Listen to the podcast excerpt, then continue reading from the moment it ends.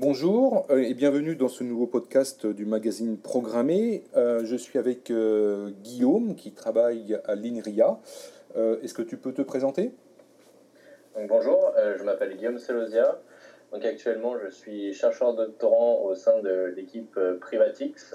Et donc, ma thèse s'intitule Protection de la vie privée dans les communications sans fil des objets connectés et je travaille avec l'INRIA sur tout ce qui est problème de vie privée euh, induit par l'adoption croissante des objets connectés et leur communication sans fil. D'accord.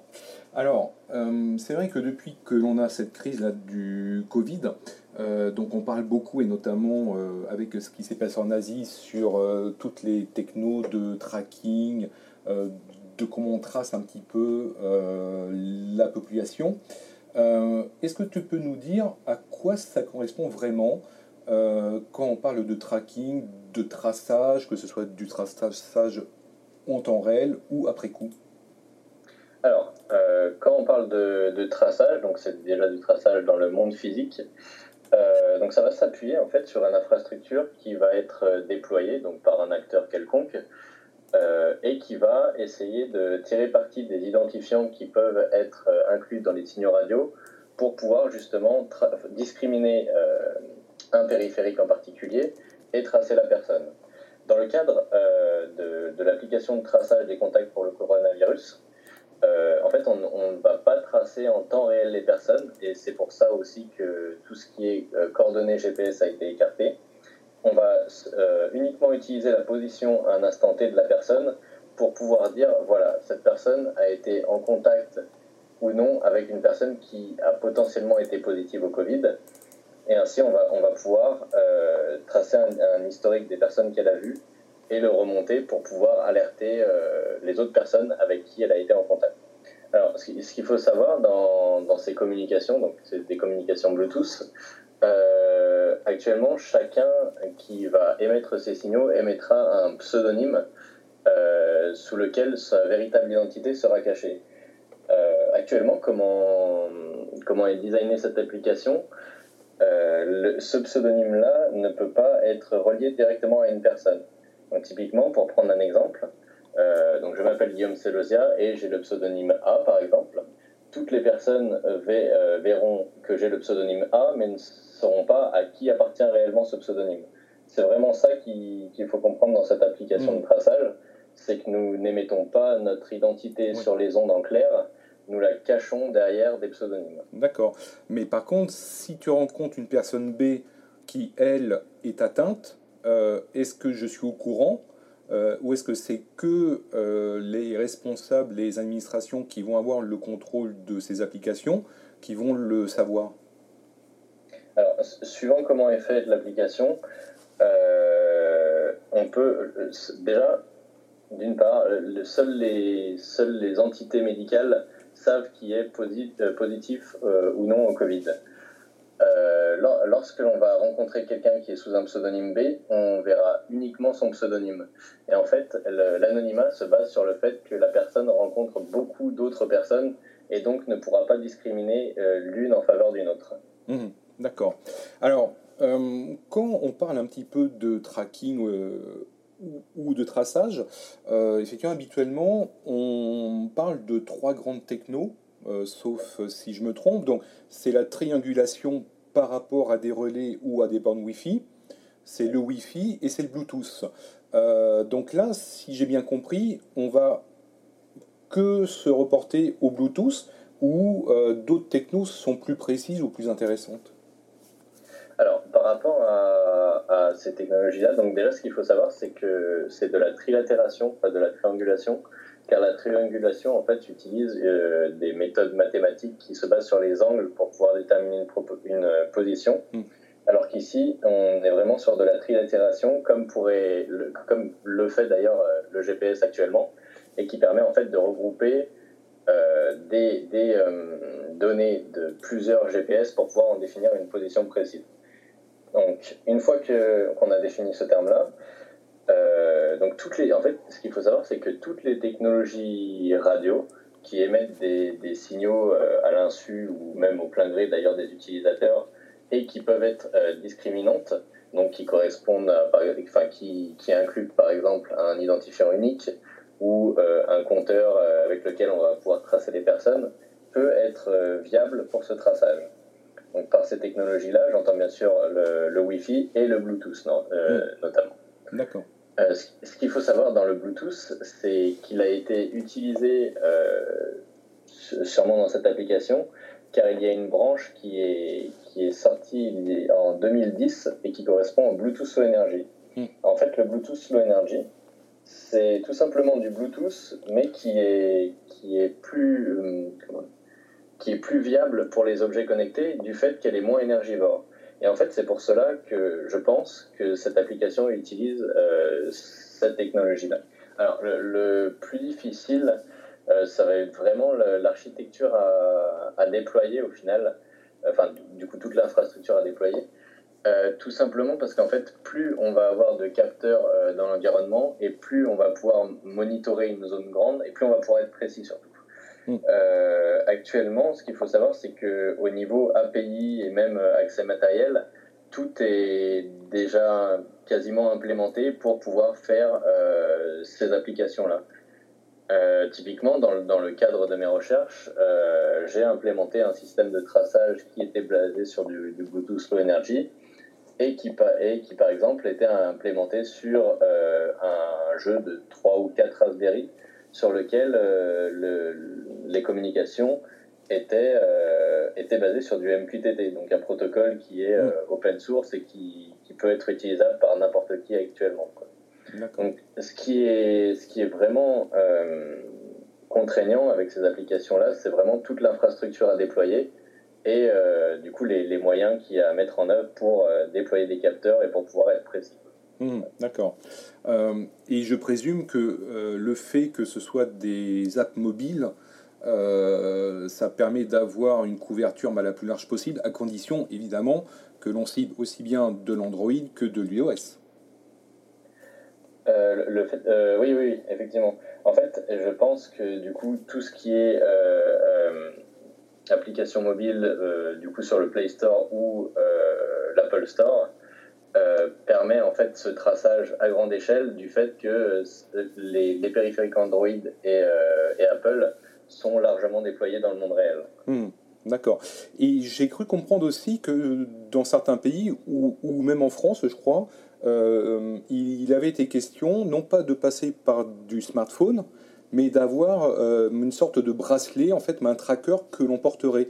Euh, Est-ce que ça, c'est des pistes aussi que tu vois ailleurs? Bah, en fait, il faut savoir actuellement que typiquement des personnes qui ont des, bracelets Fitbit donc qui sont des bracelets euh, connectés pour le sport, euh, émettent euh, à leur insu un identifiant unique sur lequel on va pouvoir se baser pour pouvoir tracer ces personnes-là.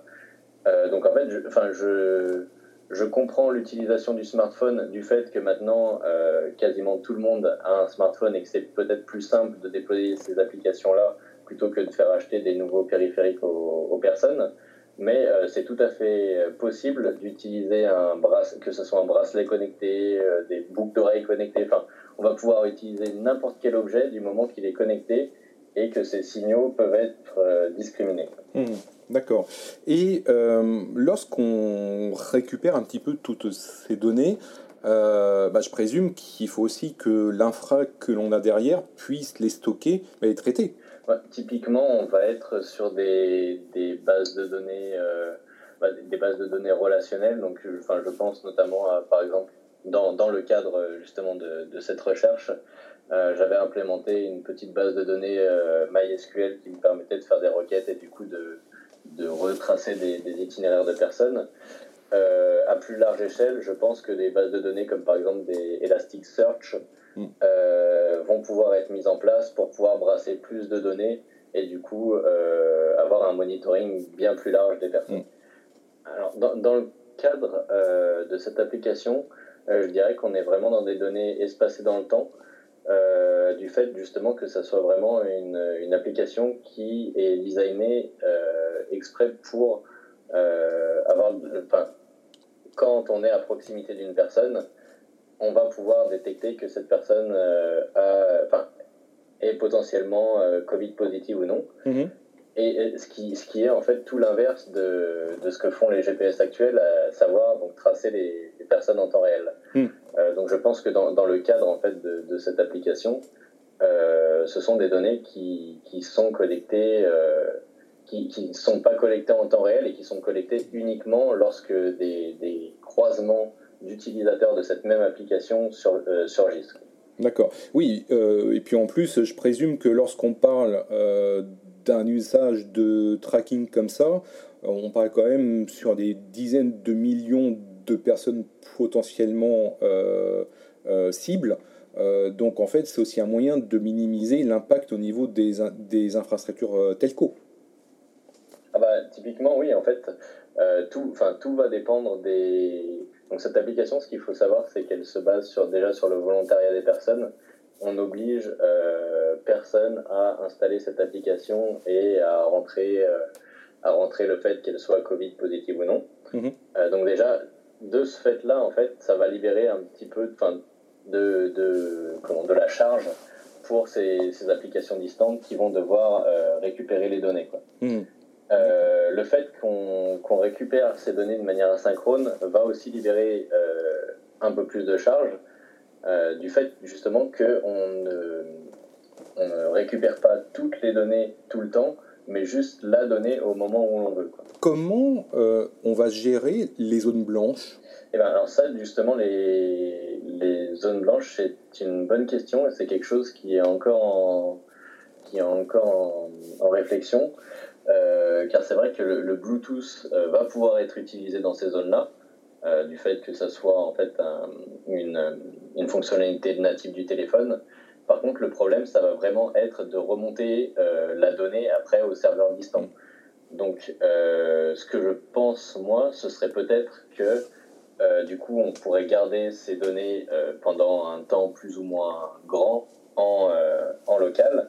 Et lorsqu'on est à, à portée d'un réseau, on va pouvoir exfiltrer ensuite, euh, ou, du moins rendre nos données euh, sur les serveurs. Hmm. Donc je pense qu'en fait que le, meilleur moyen de, gérer ces zones blanches serait vraiment oui, de, garder nos données en local jusqu'à ce qu'on arrive à, avoir une connectivité réseau pour pouvoir euh, contacter les serveurs distants.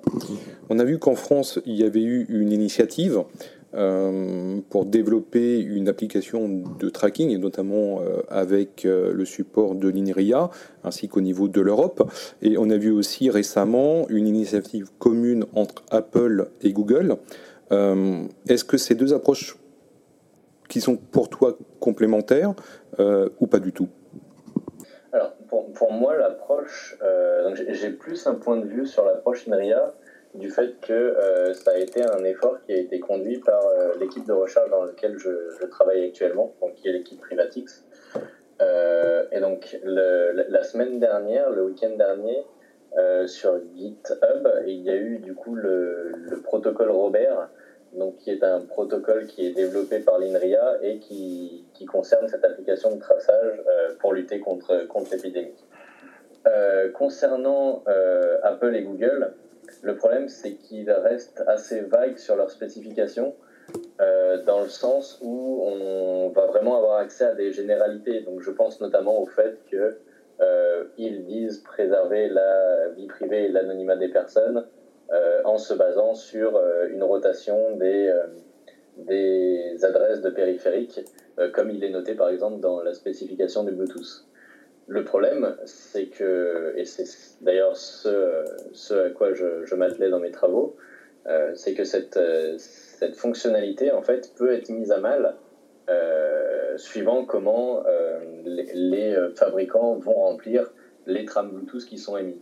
Donc, typiquement, une, une, une adresse de périphérique qui n'est pas synchronisée avec un corps de trame on va pouvoir trivialement en fait euh, faire un lien entre cette adresse et la personne et donc pouvoir la, suivre sur, sur, son chemin euh, à son insu. Hmm. Euh, donc par rapport à ça, en fait, je dirais que Apple et Google ont sorti, ont sorti des spécifications qui sont pour moi encore assez incomplètes.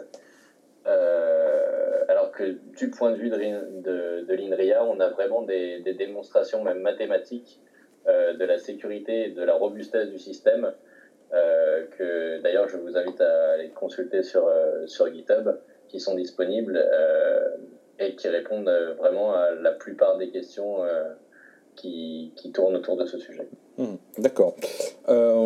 et on a une idée, même approximative, euh, de quand cette, application pourrait être euh, mise en marche ou est-ce que ça dépend vraiment des États? Je pense, je pense que ça dépend vraiment des, États parce que pour le coup, euh, il me semble qu'en France et en Europe, il y a plusieurs projets justement qui tournent autour de cette application. Et en fait, l'INRIA a fait une première proposition de protocole. Donc après, sur la, sur la date vraiment de, de, release de cette application, on n'est pas vraiment certain.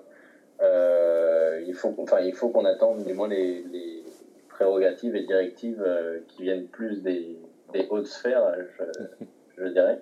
D'accord. Euh, voilà. D'accord. Voilà tout ce que je peux dire là-dessus. D'accord. Mais par contre, au niveau technique, au niveau temps de développement, c'est pas quelque chose qui nécessiterait six mois de travail, donc? Non, non, non. Bah, typiquement, c'est donc après on peut prendre euh, comme exemple les autres applications comme par exemple euh, Trace Together ou euh, les autres applications dans, dans, les autres pays où en fait ils ont développé quelque chose de très rapide mais qui est aussi, euh, enfin, qui ne considère pas du tout la vie privée des personnes.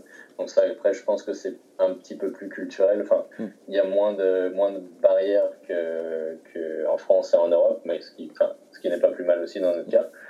Euh, non, actuellement, c'est une application qui est, euh, je pense, euh, enfin, développable en un ou deux mois quoi maximum. Le plus dur étant vraiment la, compréhension de, cette application et surtout la, prise en compte hmm. du respect de la vie privée des personnes. Hmm. Ok. Bah écoute, un grand merci à toi. merci à vous.